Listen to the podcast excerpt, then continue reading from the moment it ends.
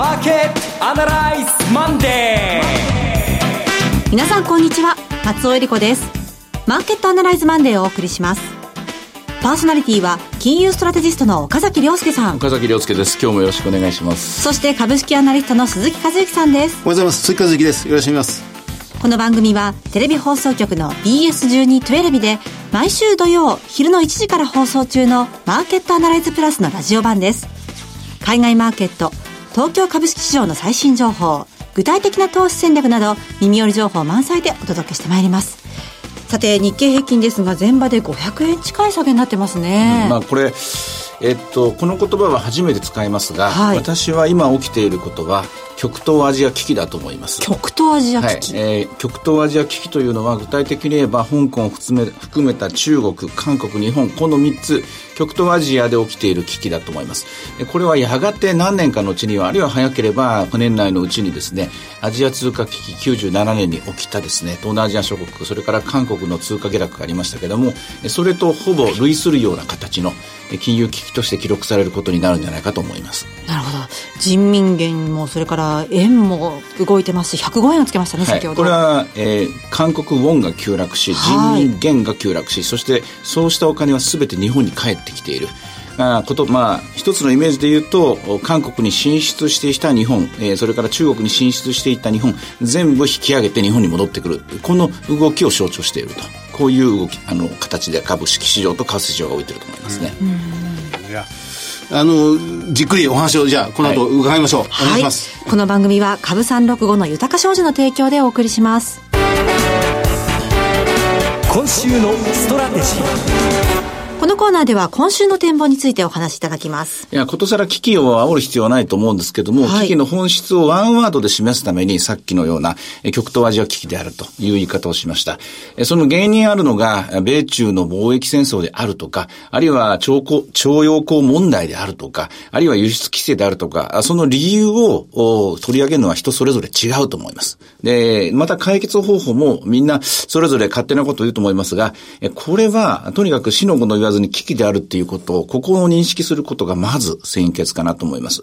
で解決方法っていうのは、これまあ金利をどうするとか、誰を誰が謝るとかですね、何をどうするとかみんな言ってますけど、最終的にはこれ、通貨で言えばこれ介入とかないしかないと思いますね。力ずくで止めないことには、ずるずると人民元が弱くなり、韓国音が弱くなり、そして円が高くなっていく。この現象はまだまだ続く。決断しなきゃいけないのは政府日銀になると思います。はい。で、なんで、なんでそうなっていくかというと、これ、結局元を辿っていくとお手本をトランプさんが見せてしまったこととか、で、もっと言うと最後の頼みであった、最後の頼みで綱であった FRB が、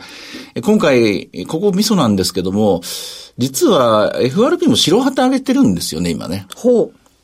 えー、ここから話は FOMC に焦点が移るんですけども、はい、今回 FOMC で0.25%の金利の引き下げがありました。で、それに対して、えー、市場とトランプ大統領は0.5じゃないのかということで文句を言ってます。うん、パウエル議長は今回の0.25は予防的な引き下げで、えー、これから始まるとみんなが期待する長期的な金融緩和サイクルの開始ではないとわざわざ注釈をつけました。それは当たり前です。誰だって金融政策担当者がこれからどんどん利下げをします。よなんてことを最初の段階で言うわけがない。98年のグリーンスパンも01年のグリーンスパンも07年のバーナンキも最初はそんなことは言ってない。あくまでまずは予防的に、えー、景気が悪化しないようにという、これが前、あの、まあ、最初の言葉としてですね。で、その後本当に景気が悪くなってきたら連続的な利下げをする。ですから、えー、今回の発言で失望するって、それはお門違いですよ。はい。お門違いなんですが、問題はそこじゃないんです。えー、おそらく、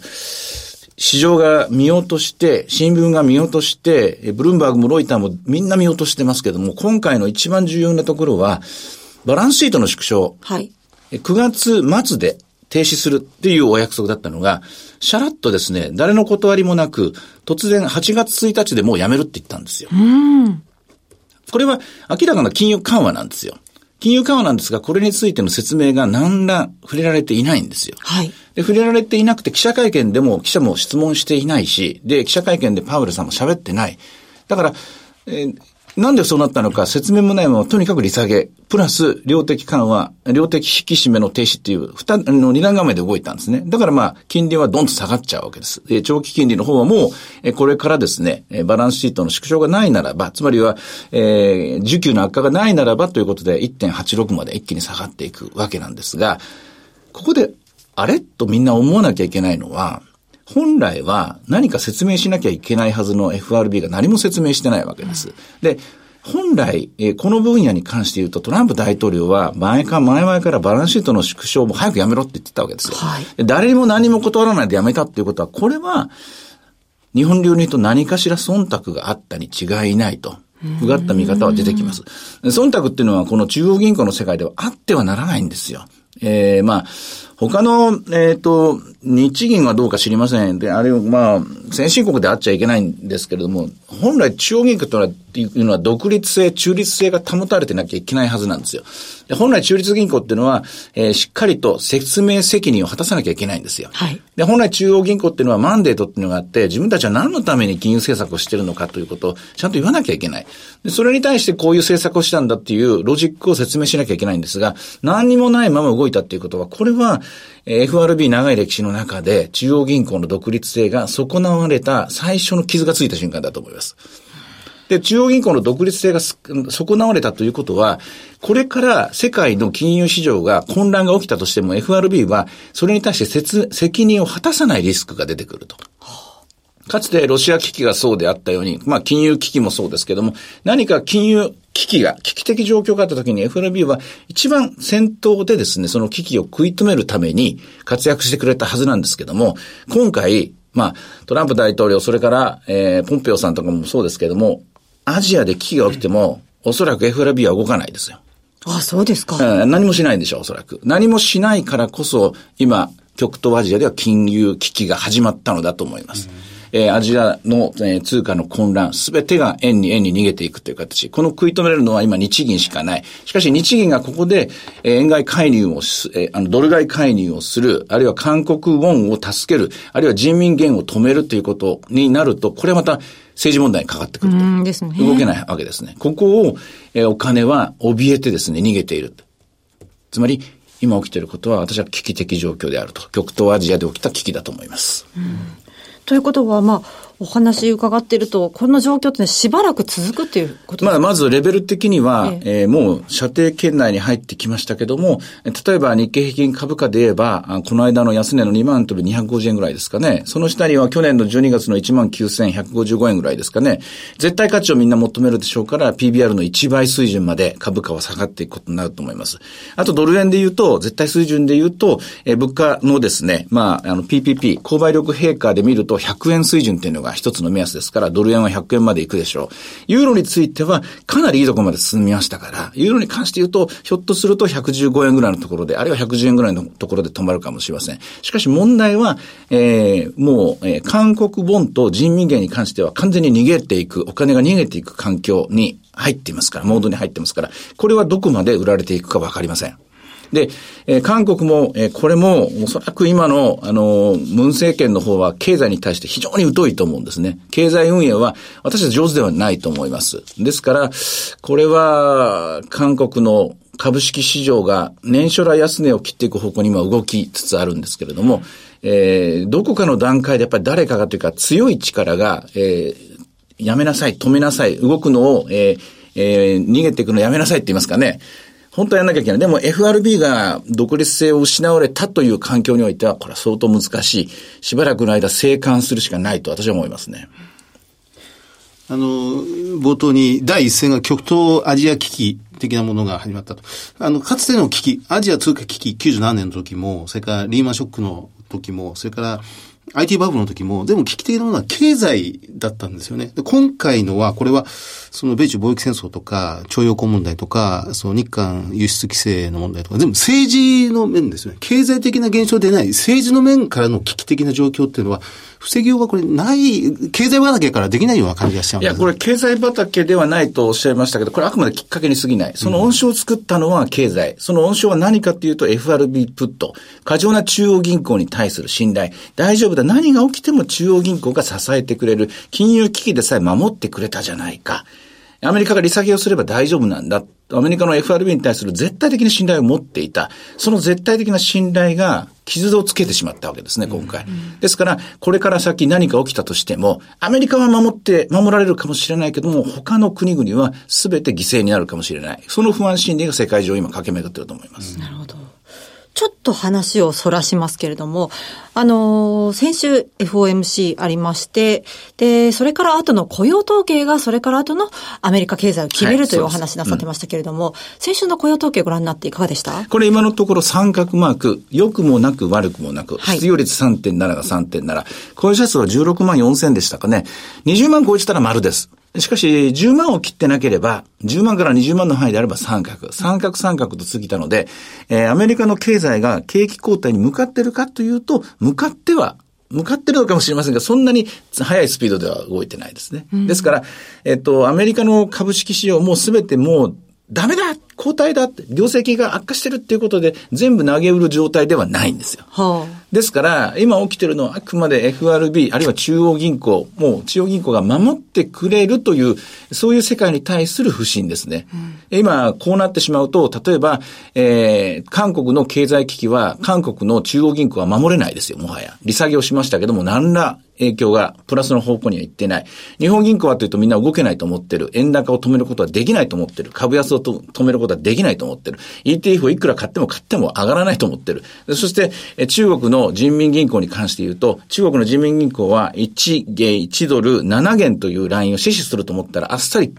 今日の今日ですね、超えてきてしまった。はい、これで、この3つの中央銀行が、えー、何ら信頼できないんだと、今、金融市場は思っている。これが危機的状況の、えー、今のこの構図ですね。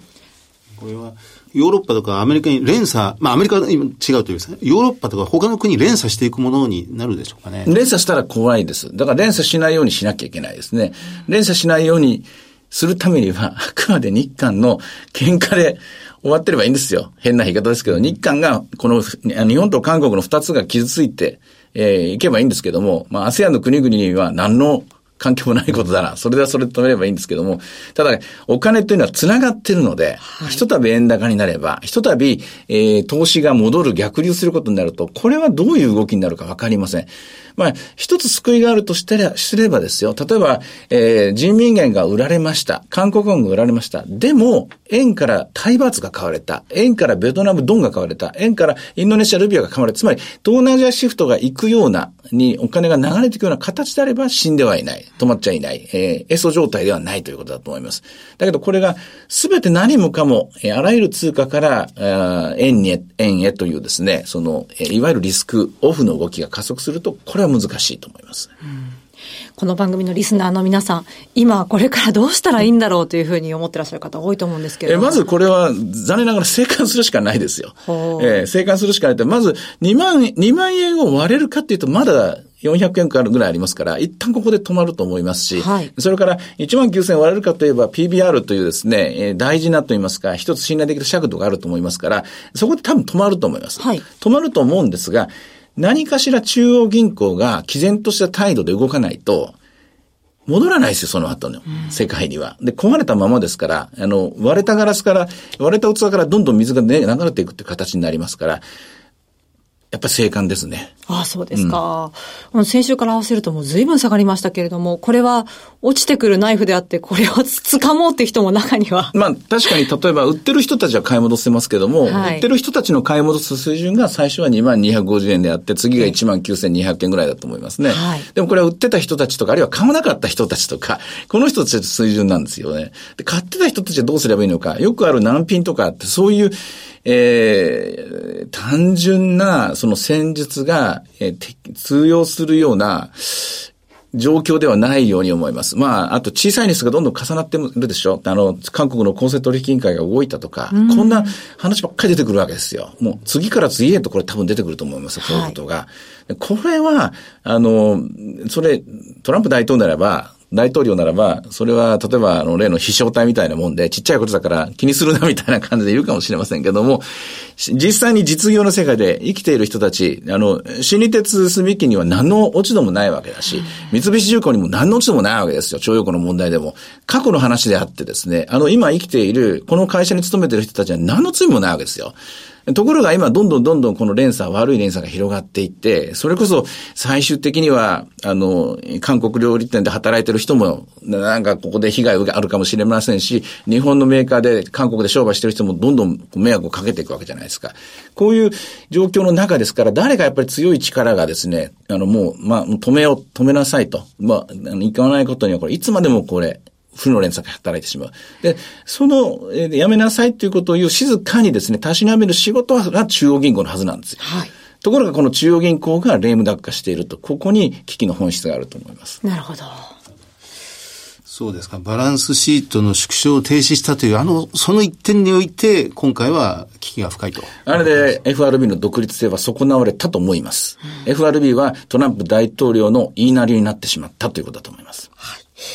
さあ、では今日の株365見てみましょう。現在2万トンで634円ですね。寄り付きは966円ですが、ほとんどこれが高値、2万1000飛び飛び4円が高値です。その後ずるずると下がり続けている。さて5番に入って日銀の ETF がどれぐらいですね、マーケットの押し上げのですね、力を持つかどうか。で、もっと言うと、私は日銀が、あの、え介入までいかなくてもいいですから、レートチェックすべきだと思います。うん、レートチェックして、お宅で今韓国ウォンはいくらしてる、人民元はいくらしてる、ドル円はいくらしてると、えー、各、えー、参加の銀行、外為取扱銀行、銀行にレートをチェックするんです。それは、えー、これから介入するかもしれないぞっていう警告です。これをするだけで、市場は冷静さを取り戻すと思います。はい。いろいろ展望していただきました。今週末土曜日には午後1時から放送します。マーケットアナライズプラスもぜひご覧ください。また、Facebook でも随時分析レポートします。以上、今週のストラテジーでした。マーケットアナライズそれではここで、株365の豊商事からのセミナー情報をお伝えします。あ、今回はですね、毎週土曜日1時から放映中の BS1212B マーケットアナライズプラスからのセミナー情報です。次は名古屋での開催です。題して、リアルマーケットアナライズ2019 in 名古屋。名古屋は9月7日土曜日、JR 名古屋駅直結の JR ゲートタワーカンファレンスで開催いたします。今度のセミナー、どんなセミナーになりそうでしょうか？矢島さん来てくれるんですか？えっと、え、ゲスト、矢島康秀さんがお越しいただくことが、ほぼ決定しました。あの、威勢よくさっきから喋ってるんですけども、一人じゃちょっと不安ですね。矢島さんが来てくれると嬉しいです。矢島さん聞いてますから来てくださいね。一緒にやりましょう、これね。はい、9月7日土曜日、名古屋です。こちらの応募方法は BS1212 マーケットアナライズを検索していただきまして、番組ホームページからリアルマーケットアナライズの応募フォームにご記入いただくか、お電話でご応募ください。電話番号は0120-975-988 0120-975-988です。通話料無料、自動音声応答サービスにて24時間ご応募を受けたまっております。くれぐれもおかけ間違いのないようにお願いいたします。また応募はお一人様一回限りでお願いします。個人で複数応募いただいても無効となりますのでご了承ください。締め切りは8月26日月曜日です。名古屋はもちろん中部地区の皆さんふるってご応募ください。なお、今日ご案内したセミナーでは、ご紹介する商品などの勧誘を行うことがあります。あらかじめご了承ください。最後は、テレビ番組のお知らせです。いつでも無料の放送局 BS1212 では、本日夜7時から山田太一ドラマ沿線地図を放送します。自分の子供が高校を中退し、同棲を始める。そんな出来事に直面した二組の夫婦が相次ぐ事件を乗り越え生きるということを問いかける衝撃のドラマ、ぜひご覧ください。チャンネルの見方がわからない方は視聴者相談センターへお電話ください。オペレーターが視聴方法をわかりやすくお教えします。03-5468-2122 03-5468-2122 BS1212 視聴者相談センターまで。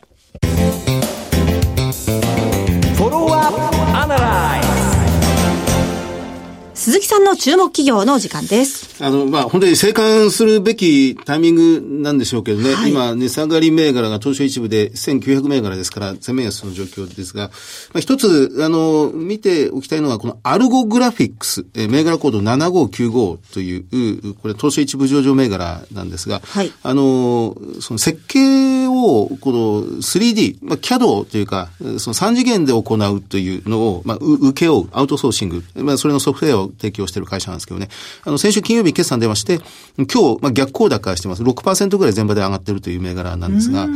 えっと、要は、自動車業界を筆頭に、今、ありとあらゆる世の中のものというものが、設計仕様変更をされようとしてるんですね。まあ、それは自動車が、まあ、ガソリン車から電気自動車になっていく。あるいは水素カーになっていく。それから、あの、機械でも、家電製品でも何でも省エネとか省電力タイプのものに切り替わっていこうとしているという状況で。ですから、まだ完成品としてはもちろん表に出てないんですが、試作品も含めて、その目に見えないところで、その設計を変えよう変えようという、まあ、試みが何度も繰り返されているという状況なんですね。で、それを受けるのがこのアルゴグラフィックスとか、あるいは図研という会社。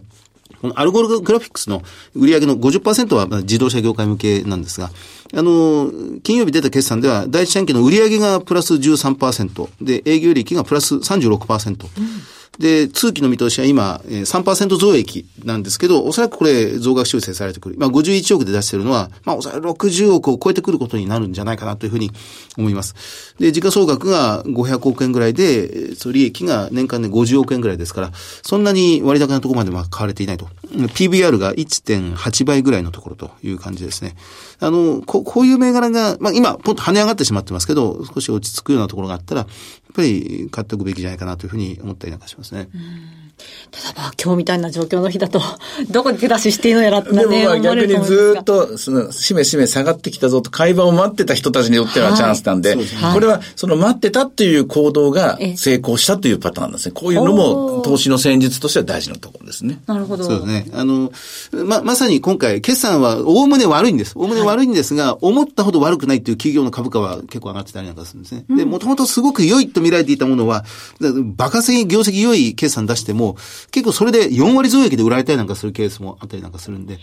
もともと悪いという企業の復活と、もともと良いっていう企業の見直し、まあ、バリエーション高いものが売られたりなんかするケースが増えてますね。うん。あの、今週もまだまだ決算ありまして、今日は、大成建設、三菱重工、それから鈴木、スバル、ソフトバンクあたりも出てきますね。そうですね。鈴木自動車は、これ、インドが今厳しくなって、それから、まあ、国内でも厳しくなっているという状況で、ダブルパンチ、トリプルパンチぐらいになってしまっってるのが、すごい気になるところでありますけどね。今日出てる指標で言いますと、岡崎さん、今日のビックスあたりはどんなふうにご覧になってますか？えっと、日、えっと、日本の日経 VI の方は21.25で、えー、喫水点となる20を超えてはきているんですけども、はい、まだこれはクライマックスの状況ですね。ピークアウトする兆しは見えないと思います。えー、まあ日本の場合は、まず、やっぱり日本銀行がこれは、今の変動について何かやっぱり言葉を出さなきゃいけないところだと思いますね。はあ、そうですどういうふうに見てるかというものですね。うん、えー、まあ、麻生さんが喋っても別にいいですけれどもね。はい。いや、もう本当に毎週ね、いろんなニュースが出てくるので、えー、来週もお伝えしたいところなんですけども、来週実は祝日でお休みなんですよね、この放送が。そうでしたね。はい。でも来週のことまでは今喋れないから、生還としか一言言えないですね、これ。ちなみに、あの、今週土曜日のマーケットアナライズプラスですけれども、こちらはゲストが、はい、あの、矢島康秀さんがお越しくださる、ね。鎌田さん。あ、失礼しました。鎌田さんが、決算について。日経解説員鎌田新さんいらっしゃいます。あ、これは楽しみですね。はい、あの、本当に、えー、まあ、足で稼いだ情報っていうのをね、はい、もらいたいと思います。はい。さて、マーケットアナライズマンデー、そろそろお別れの時間です。ここまでのお話は、岡崎亮介と、関和之と、そして松尾恵里子でお送りしました。それでは今日はこの辺で失礼いたします。さよなら。この番組は、株三六五の豊か商事の提供でお送りしました。